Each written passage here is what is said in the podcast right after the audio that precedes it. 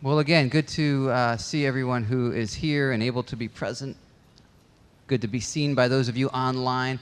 Um, I am not preaching, as the email that I sent out the other day indicated. I am not preaching today. I've been looking forward to this day. Uh, Pastor John Soper is with us. Uh, for those of you who don't know John Soper, uh, he has, uh, man, to, to give him a, a proper introduction, I'm, I'm not, I'm going to fail at it, but I do want to read a bio from um, a website. Mission 119 is a Bible study tool that some of you guys have used, um, that John has put together, and he's the creator of. But here's the bio on that. Pastor Soper is a man on mission. For the past 45 years, he has served as a church planner, pastor, missionary, professor, district superintendent, and vice president for church ministries in the Christian and Missionary Alliance. In all of these roles, however, the mission has remained constant to equip others to know the Word. This passion is perhaps best expressed in the words of one of his core values knowing and obeying God's, words, God's Word is fundamental to all true success. In 2017, he retired from his pastoral role at Ridgeway Alliance Church in White Plains, New York. He continues to serve as a consultant for leadership development in the Metropolitan District of the Christian and Missionary Alliance.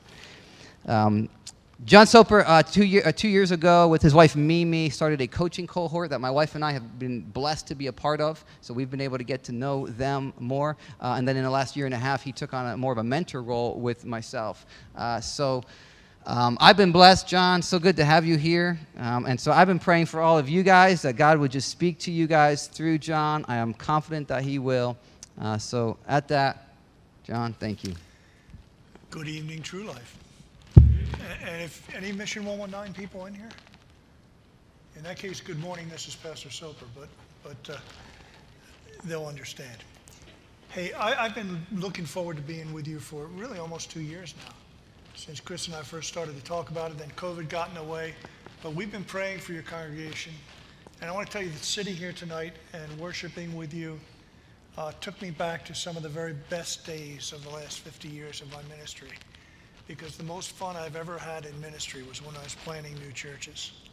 And so whenever I get to come to a, a, a relatively new church that's still getting going and, and seeing people come to know Jesus and expanding the kingdom and have, with vision, the kind of vision that Chris was just talking about, I get charged up. And this is a, just a great experience tonight. And uh, I want to thank you for giving me this opportunity and I'd be charged up even if my Eagles didn't win this afternoon, but they did. Because, see, I'm a South Jersey guy. I grew up in South Jersey, so I uh, kind of always have allegiances that way. Hey, turn with me in your Bibles, if you will, to Exodus chapter 4. And we're going to drop into the middle of a conversation that this guy named Moses is having with God. And he's standing in front of a burning bush and he's actually talking to God, and God is uh, calling him to do something. And we're going to drop right into the middle of the conversation, okay? Exodus chapter 4. We're going to look at the first 20 verses together. And Moses answered, What if they don't believe me or listen to me and say the Lord didn't appear to you? Then the Lord said to him, What's that in your hand? A staff, he replied. The Lord said, Throw it on the ground. So Moses threw it on the ground, and it became a snake, and he ran from it. Then the Lord said, Reach out your hand and take it by the tail. So Moses reached out and took hold of the snake, and it, turned back into a staff in his hand. This, said the Lord, is so that they may believe that the Lord, the God of their fathers, the God of Abraham, the God of Isaac, the God of Jacob, has appeared to you. Then the Lord said, Put your hand inside your cloak. So Moses put his hand into his cloak, and when he took it out, it was leprous like snow. Now put it back into your cloak, he said. So Moses put his hand back into his cloak, and when he took it out, it was restored like the rest of his flesh. Then the Lord said, If they don't believe you or pay attention to the first miraculous sign, they might believe the second. But if they don't believe these two signs or listen to you, then take some water from the Nile, pour it on dry ground, and the water you take from the river will become blood on the ground. Moses said to the Lord, Lord, I've never been eloquent, neither in the past nor since you've spoken to your servant.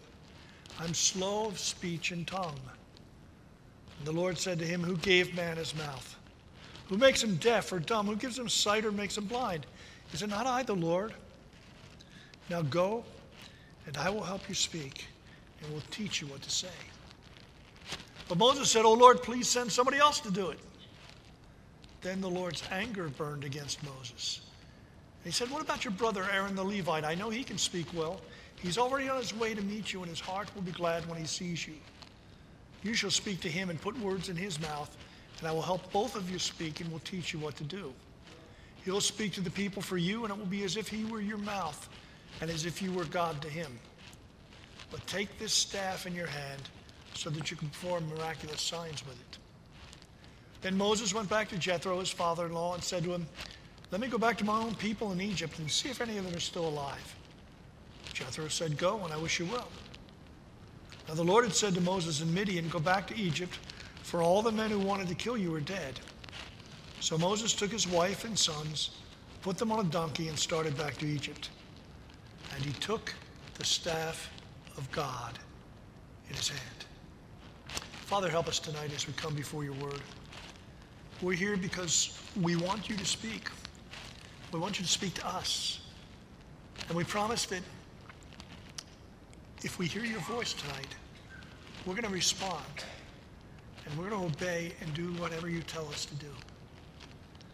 So, Lord, speak because we, your servants, are listening. In Jesus' name we pray. Amen. A long time ago, there was a guy who got, came to know Jesus in England, actually in, in Cornwall, in England. His name was Billy Bray. He, he was a pretty uneducated fellow. He was a miner by profession, a tin miner, actually. And uh, he just met Jesus, and everything changed in his life. And he wanted to do something to, to make up for all the time that he'd spent as a, as a servant of sin.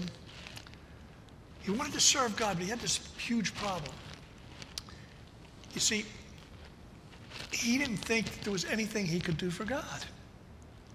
He didn't have much education. He was poor.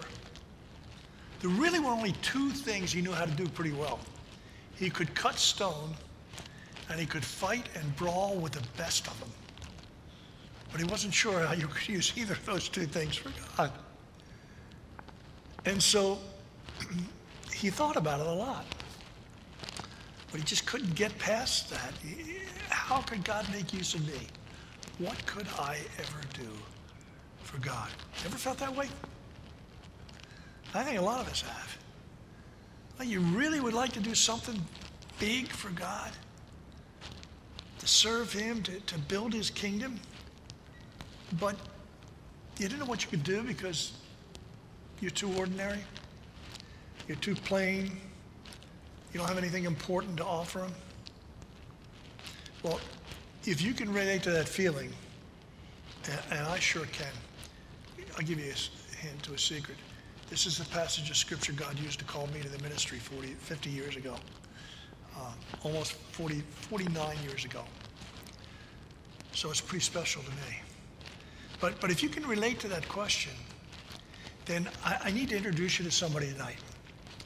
This guy's name is Moses, and he's not who you think he is. He's actually the most ordinary person you could ever possibly imagine. Moses. What do you think about when you hear that name? You know, I, I grew up in church, and so I went to Sunday school as a kid. I didn't come to know Jesus until much, much later, until I was in grad school. But I did grow up in church, and so I went to Sunday school a lot, and I heard all the stories. So if you grew up in church, or you grew up in a Christian family with Bible stories, and when you, or, or maybe if you just watch Disney a lot, but when, when, when you hear the name Moses, first thing jumps into your brain is, is this basket floating down the river, right? With a little baby in it. And a princess discovers the baby and takes him home to the palace. And he grows up as a prince of Egypt in the palace of the king. Now, I got to be honest with you tonight. I don't relate really well to that, Moses. Because, see, I really don't know anything about palaces. I, I did visit a palace just once. when I was in Paris. I went to Versailles, but it was kind of so over the top. I, I, wa- I couldn't, couldn't, couldn't wait to get out. I don't relate to palaces. And strange as it may seem, nobody's ever mistaken me for a prince. Maybe a frog, but not a prince. Right? So, I have a hard time relating that, Moses. Now, if you have a different picture in your brain, it might, it might be the picture of Moses, the mighty man of God, the miracle worker, right? The guy who stood in front of the king of Egypt and said, Let my people go, performed all those miracles that, that brought the nation of, of, of Egypt to its knees and let the children of Israel go. And then later on, he's standing on the side of a mountain with the tables of the law in his hand. If you watch a lot of old movies, he looks a little like Charlton Heston. Um, and uh, his face is glowing because he's been in the presence with God. He's able to command millions of people, and they listen because they know that he hears the voice of God, and, and they're going to follow him anywhere. Well, I have trouble relating to that Moses too. Because, well, I'm not particularly known for doing miracles. In fact, I can't do miracles. And, uh, you know, I don't think of myself as a mighty man of God. And the only time my face ever glows like that is when I've been out in the sun way too long. So that Moses doesn't make it for me either. But you see, the guy that's standing in front of this bush that's burning and having this conversation with God, he's not either one of those two guys. The guy who's standing in front of that bush is the most ordinary old man you could ever possibly imagine. He's an 80 year old shepherd. And if you can picture the scene in, in, in your mind's eye, you, you know he's nothing special. Look at his clothes. They're the old, patched, worn clothes of a shepherd. Dusty, sandy, dirty. Look at his face. His face is, uh, he's got one of those faces like you have, uh, since we're in South Jersey, I'll put it in our terms, like, like the guy who's been a lifeguard for 40 years.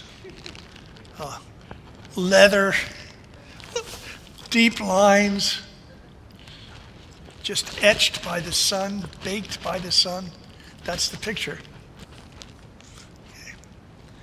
He's not wealthy. He's not important. If you're wealthy and you're 80 years old, let me tell you something, you're not taking care of your own sheep.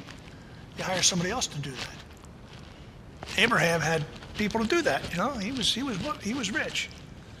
But this isn't Abraham, this is Moses. And he's poor. And they're not, they aren't even his sheep.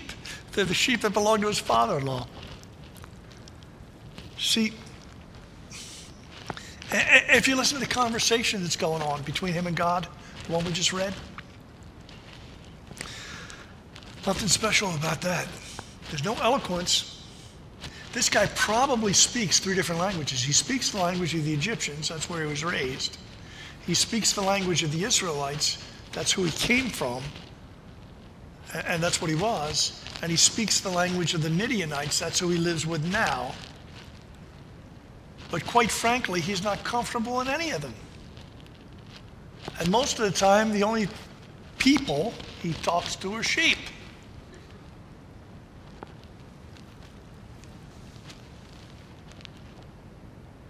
And there's no confidence, not in this guy.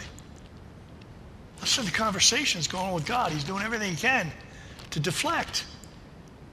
I can't do this. Get somebody else. I'm not eloquent. I'm not adequate. I'll be honest, that's not the Moses you were thinking about when I said the name, what is it? But this isn't the Prince of Egypt. This isn't the mighty man of God. See, see Moses' life, it's divided into three pretty equal stages. He spends his first 40 years as a prince of Egypt. All of the wealth of the palace, all of the best education the world can give him, all of the leadership training, you know, all the perks. Got them all. Then at the age of 40, there's this nasty incident where he actually kills an overseer and, and the uh, Pharaoh of Egypt, who probably never wanted them there in the first place, has a great excuse and he puts a death sentence on him and he, he's banished. He's gone. He spends the next 40 years as a shepherd in the wilderness. And this is where we catch him at the very end of that 40 years. And then the last 40 years, he's the mighty man of God. He becomes the mighty man of God. So think about this with me for a second. If you were God, thank God you're not, but if you were God, or if I was God, which one of those three Moseses would you pick to lead the people out of Egypt? See, my first inclination would be to go for stage one because he's already got the connections. He already has the power. He already has the authority. He's a natural. He's got the diplomatic connections. He's got it all going. People are used to following him. God doesn't choose that, that stage one Moses.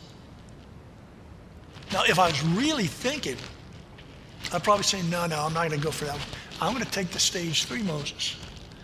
The Moses who's learned to listen to the voice of God and to be on such close terms with God and to be so obedient to God that, that the power of God flows through him and the presence of God is written all over him.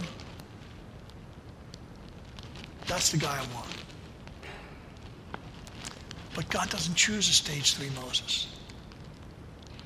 The Moses God picks to do this incredible job, lead the people out of the land of Egypt, out of slavery, and establish the nation of Israel, is a stage two Moses. Most ordinary person you could possibly imagine. Wow.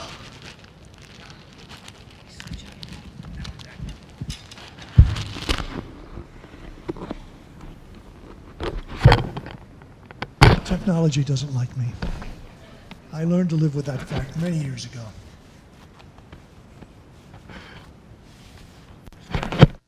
Okay? Yeah, it was kind of like I had my head in a, in a shell, a seashell. So, what's, what, what's the point? Why is it important to us tonight? Well, I, I think it's important because I, I want you to realize this God likes to use ordinary people to accomplish his extraordinary things. See, I think a lot of Christians are living under a terrible satanic delusion. And they have come somehow to believe that God doesn't use ordinary people.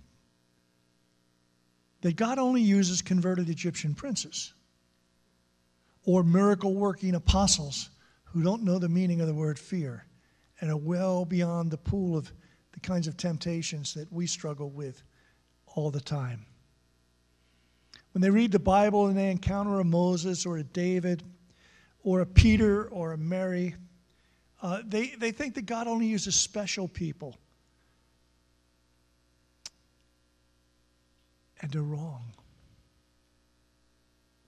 See, most Christians have concluded that they're too ordinary for God to want to use them. They think they're too young, or they're too old, or they're too weak, or they're too damaged, or they're too uneducated, or they're too common, or they're too stupid for God to use them. Brothers and sisters, hear me. God has no unimportant servants. There's nobody who's too ordinary for him to use. In fact, from Genesis to Revelation, those are the very people he is most often pleased to use. He uses the young. How many people know the story of Samuel? Little kid growing up in the temple. And, and he hears this voice in the night Samuel, Samuel, Samuel. He thinks it's Eli, the priest, but it isn't, it's God. He's calling this little kid, maybe eight, nine years old, saying, I don't want to use you. He uses old people, people as old as me, or even older. I love the story of Caleb when, they get into the promised land. Joshua, who now is leading the people of Israel, calls Caleb and, says, uh, You get to choose your inheritance first. And, and Caleb says, uh, I'll take that mountain over there, the one we haven't conquered yet. The one where the giants live, give me that one. God uses weak people. Everybody knows the story of David and Goliath, right? He uses people who are socially unimportant. I, I, marvel every time I think about the fact that the very first witness to the resurrection of Jesus Christ from the dead, that's a pretty important role in history, you know? You know who was? A woman who was probably a converted prostitute. That's who God chose to use to deliver the message that Jesus was alive. That's amazing. He uses common people, he uses people with terrible sins in their past. He uses David after that mess with Bathsheba, after he's repented of it. He uses uneducated, God can even use stupid things. Sorry. You know, you know, I figure if God could speak through Balaam's donkey, he might even be able to use me. See, when you read through the roll call of faith in the Bible, it kind of reads like a litany of ordinariness. Ordinary people that God uses in extraordinary ways to accomplish his purpose. And the reason is really clear. Uh, there's this verse right at the end, these verses right at the end of the first chapter of 1 Corinthians where it says that, uh, there it is, brothers and sisters, think of what you were when you were called. Not many of you were wise by human standards, not many influential, not many of noble birth, but God chose the foolish things of the world to shame the wise, the weak things to shame the strong, the lowly things and the despised things and the things that are not to nullify the things that are. And then he goes on to say, why? So that no flesh should glory in his presence. So when all's said and done and the world sees what God has done, they can't say it was because he used those really rich people, those really powerful people, those extremely gifted and talented people like Pastor Chris. No. The only possible explanation at the end of the day is that God did this thing. And he did it. That's why God likes to use ordinary people. Now, how does that make you feel tonight? I think that it ought to make us pretty excited. Because most of the things that you thought were disqualifiers, reasons why God probably wouldn't ever want to use you, they're not. God can use you. In fact, I can go way beyond that. And without any fear of contradiction, I can tell you on the basis of what the scripture says that God wants to use you. He wants to use you. He wants to use us. So that when all is said and done, and South Jersey has once again experienced another great revival, you know, some of the greatest revivals in the history of America went right through this area. The Great Awakening back in the 1730s, the Second Great Awakening in the 1840s, they, they, they started in the metropolitan New York, New Jersey area. Um, and, and I really believe that the next one's going to start and work through this area as well. And when that happens, the world's going to look and say, wow, it wasn't because the people of True Life were so fa- fabulous, so fantastic, so talented, or so wealthy. It was because God did amazing things. and he used those people. And that's what's going to happen.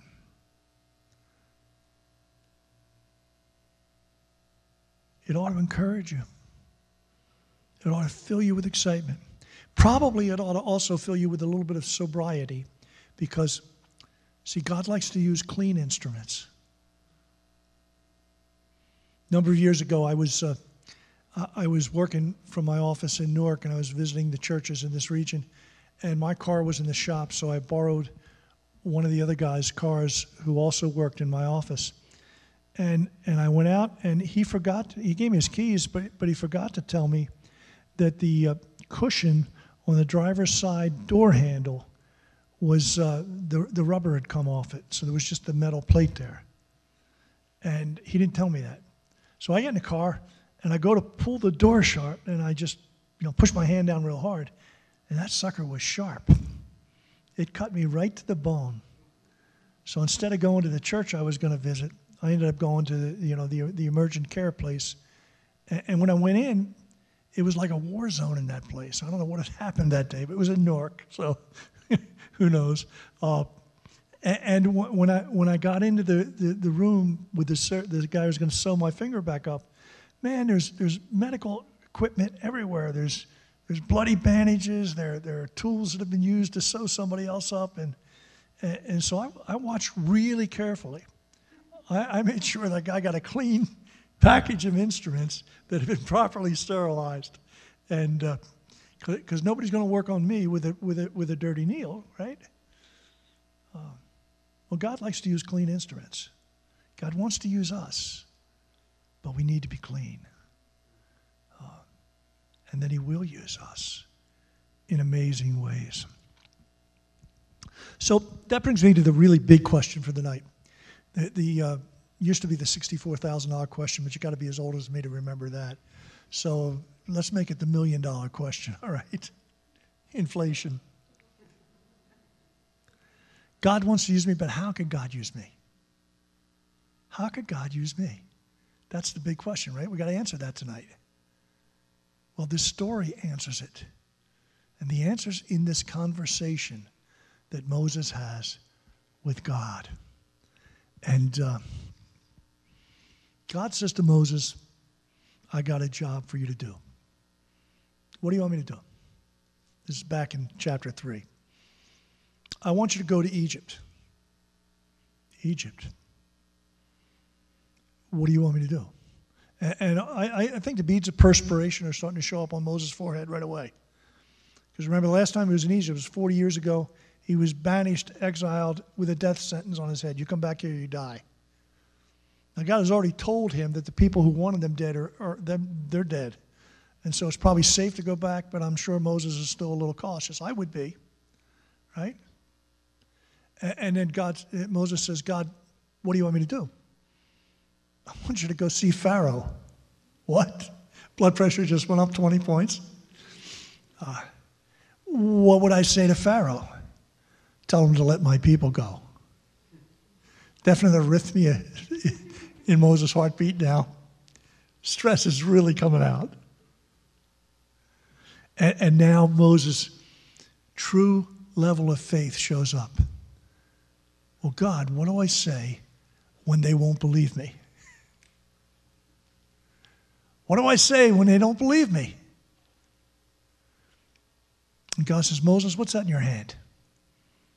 My staff. What about it? Throw it down. Moses throws the staff down on the ground and immediately retreats about 10 paces because it turns into a snake. And then God says, Pick it up. Now, good shepherds are not exactly afraid of snakes, but they do have a healthy respect for them. So I can imagine Moses very carefully reaches down and he grabs the tail of that snake and it turns back into a stick. And God says, when they question you, just do that. Just do that. Can you imagine Moses about two hours later, after the, the, the conversation's ended, the bush isn't burning anymore. I, I, I imagine this, I, I can't prove it. I think Moses is sitting on a rock. He's not very far away. He's still looking at that bush. And he's desperately trying to decide whether God has really spoken to him or whether the desert sun has finally done its work and he's stark raving mad. and I can imagine him throwing his staff down again and nothing happens. Why should it? It's just a stick. He can remember the day 20 years before when he pulled it off the dead almond tree. But what a history that stick is about to have.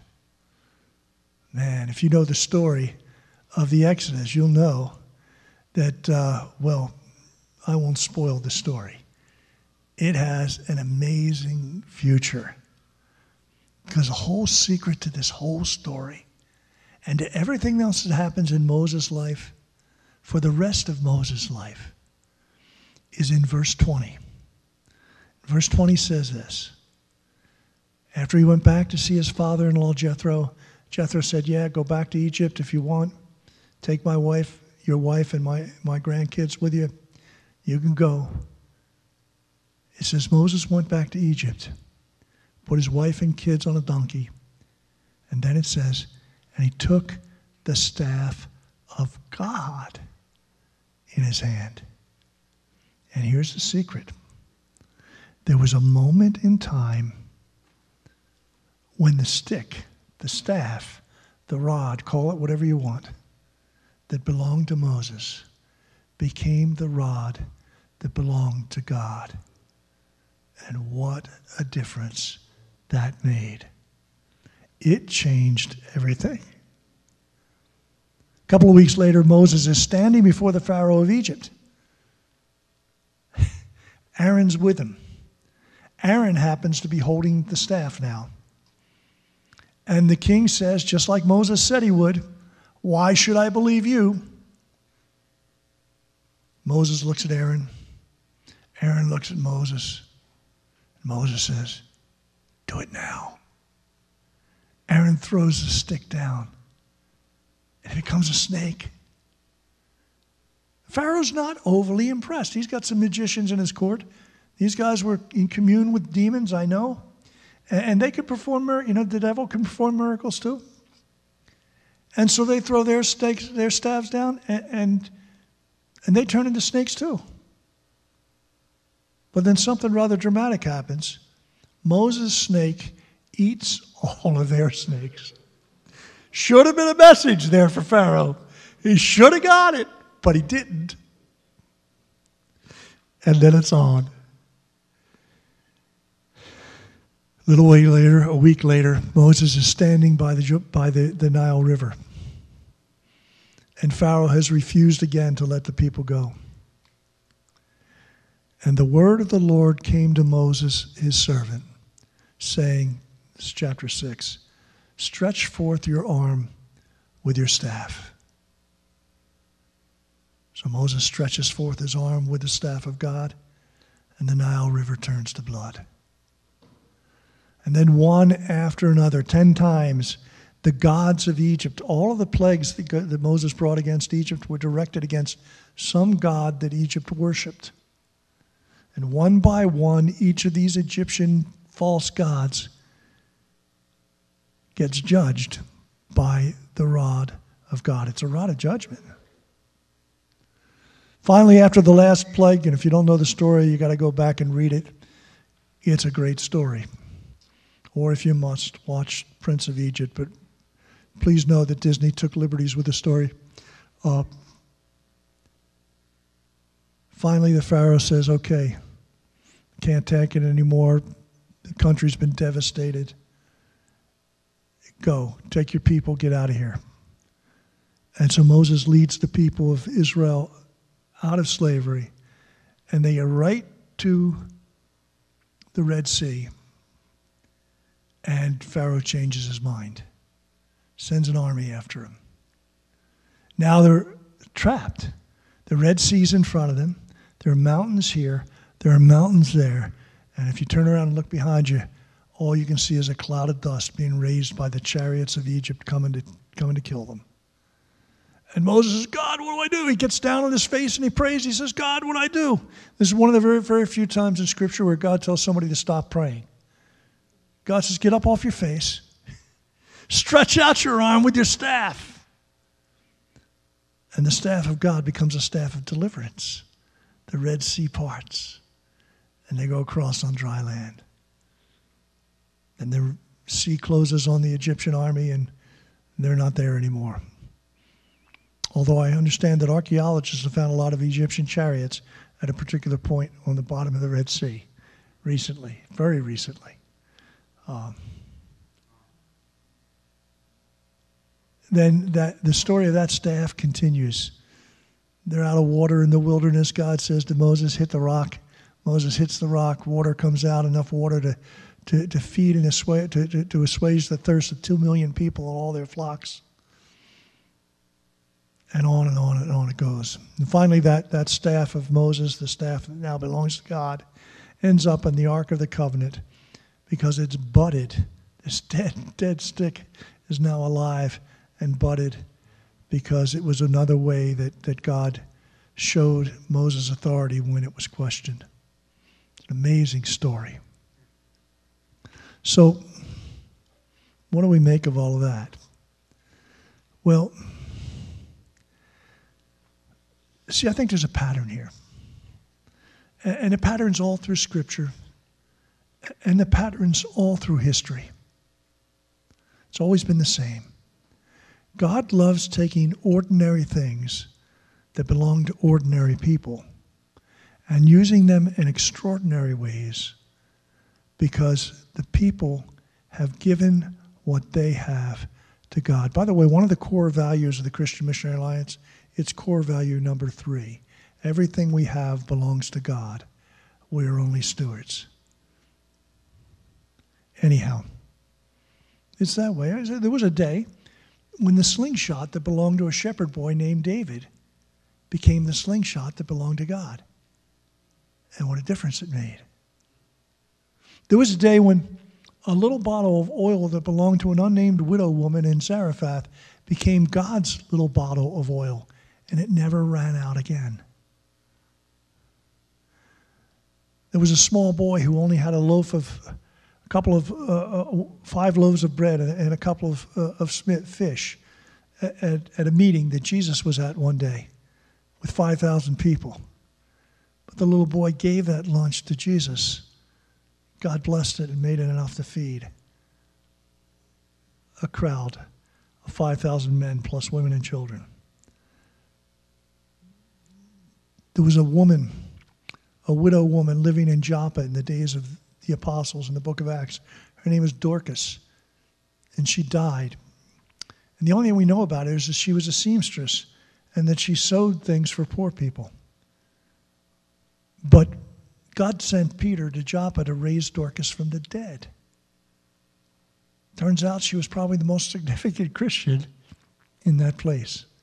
All she had in her hand, in her hand was a, a, a sewing needle. But it was God's sewing needle. It's been that all the way. It's been that way all through history. All through history.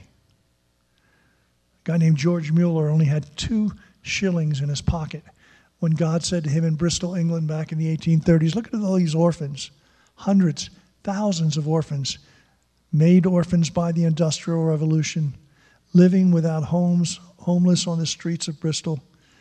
God said, George Mueller, do something. George Mueller said, All I have is two shillings in my pocket and a rented house. And God said, That's enough. So he took two orphans home.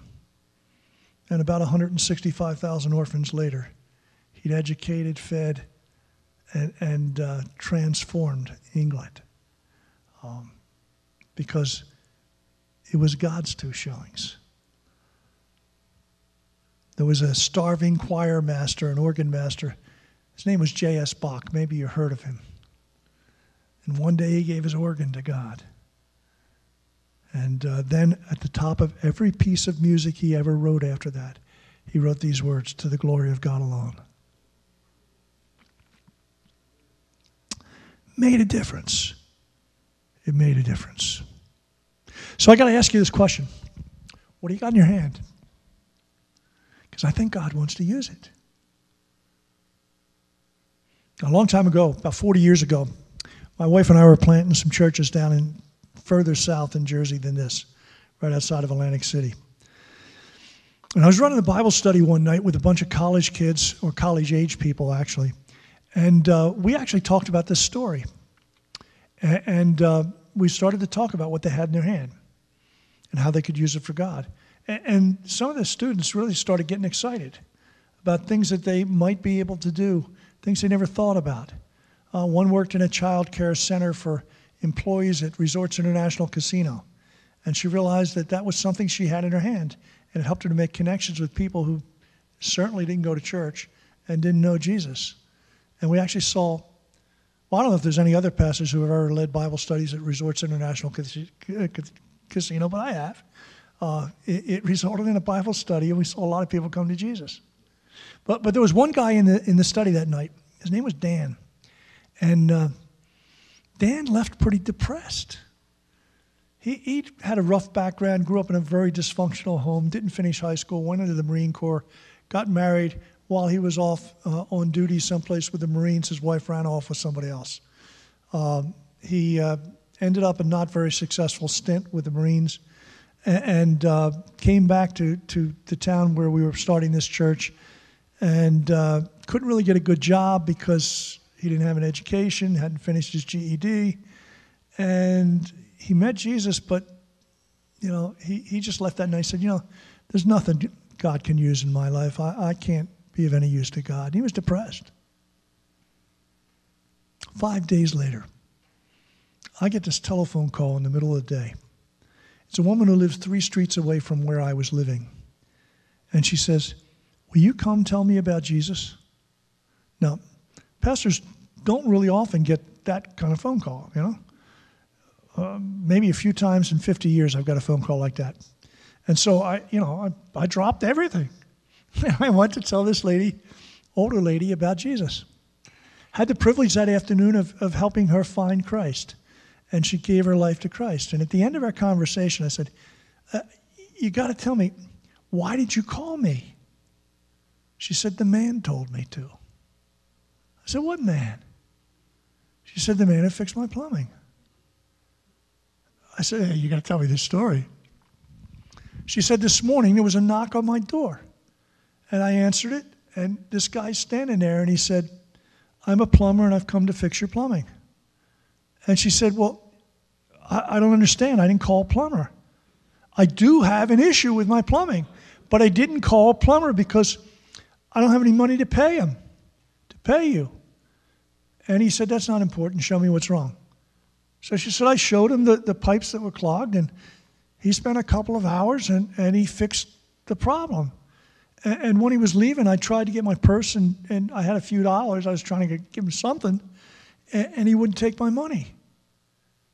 A- And she said, So I said to him, Why did you do this? And, and he said, I can't explain things very well, but if you call this guy, he'll come and tell you. So she called me, and I went and I explained. And she met Jesus. And in the next two years, that happened five more times. And we built a church in that place, a thriving church, full of brand new believers. Because one day, the plumber's wrench that belonged to a man named Dan became the plumber's wrench that belonged to God. So I got to ask you this question again What do you got in your hand? Because God wants to use you, and God wants to use it. So remember that miner we started the story with? The guy who was a tin miner in Cornwall and came to know Jesus, and the only two things he could do were cut stone and, and, and brawl and fight. Well, one day he got the idea that uh, there was this little town in Cornwall, and there was no preacher there, there was no church there, there wasn't even a church building there. And so he thought, you know, I can cut stone. So he spent the next couple of years using all of his spare time quarrying stone. And when he had enough stone, he built a very small chapel, seated about 40 people in his little town, a town called Cross Keys. And uh, then he stood in the front of that chapel and he talked about Jesus until somebody came along who could do it better than him. And then he went to another place called Helston and he did it again. Then he went to another place called Gwynedd and he did it again four more times. And when that guy finally died, his name was Billy Bray, uh, they said, they being, you know, the, the newspapers and the authorities in England, that he was the most important Christian in Cornwall, maybe in England. Because a revival from God had spread through that whole place. And there were tons of new believers, all because one day Billy Bray said, I haven't got much, but God, you can have it. You can have my stone cutting tools. And they actually wrote a biography of the guy. It's, hard to find today, but it's called The King's Son, the biography of Billy Bray. So we're done. But I want to leave you with this one last question. What do you got in your hand? God wants to use it. See, I don't know how exactly the next Great Awakening is going to start in New Jersey. But I think I know how it's going to spread. It's going to spread when people, ordinary people, people just like you and me, say, God, what we have doesn't seem to be very significant. We don't think we're important people. We don't think we have great resources. But what we have belongs to you. And if you'll take it, we'll let you use it, and we'll let you use us. And I can't wait to see what that looks like. Father, help us.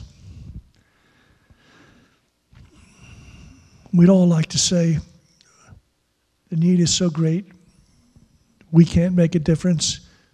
So we'll just stand back and pray for somebody more gifted to come along. But that's hardly ever your plan. So tonight we want to say, Lord, we're not even sure what it is that we have in our hands. But whatever we find there, we're going to give it to you. And we're going to let you use it. We're going to let you use us for the glory of God alone. In Jesus' name, amen.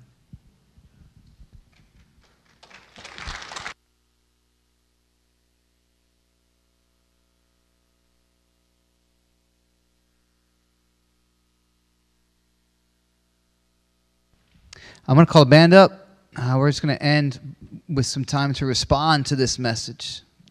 Let God talk to us and us respond and praise God. Everybody should have gotten a Connect card when they got in. If you didn't, you can put your hand up and the ushers will get that in your hands.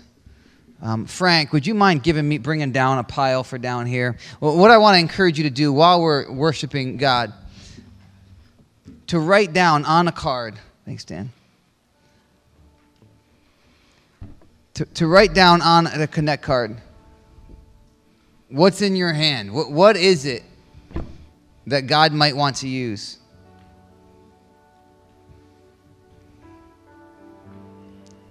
Just like that plumber's wrench, just like the ability to quarry stone and cut stone.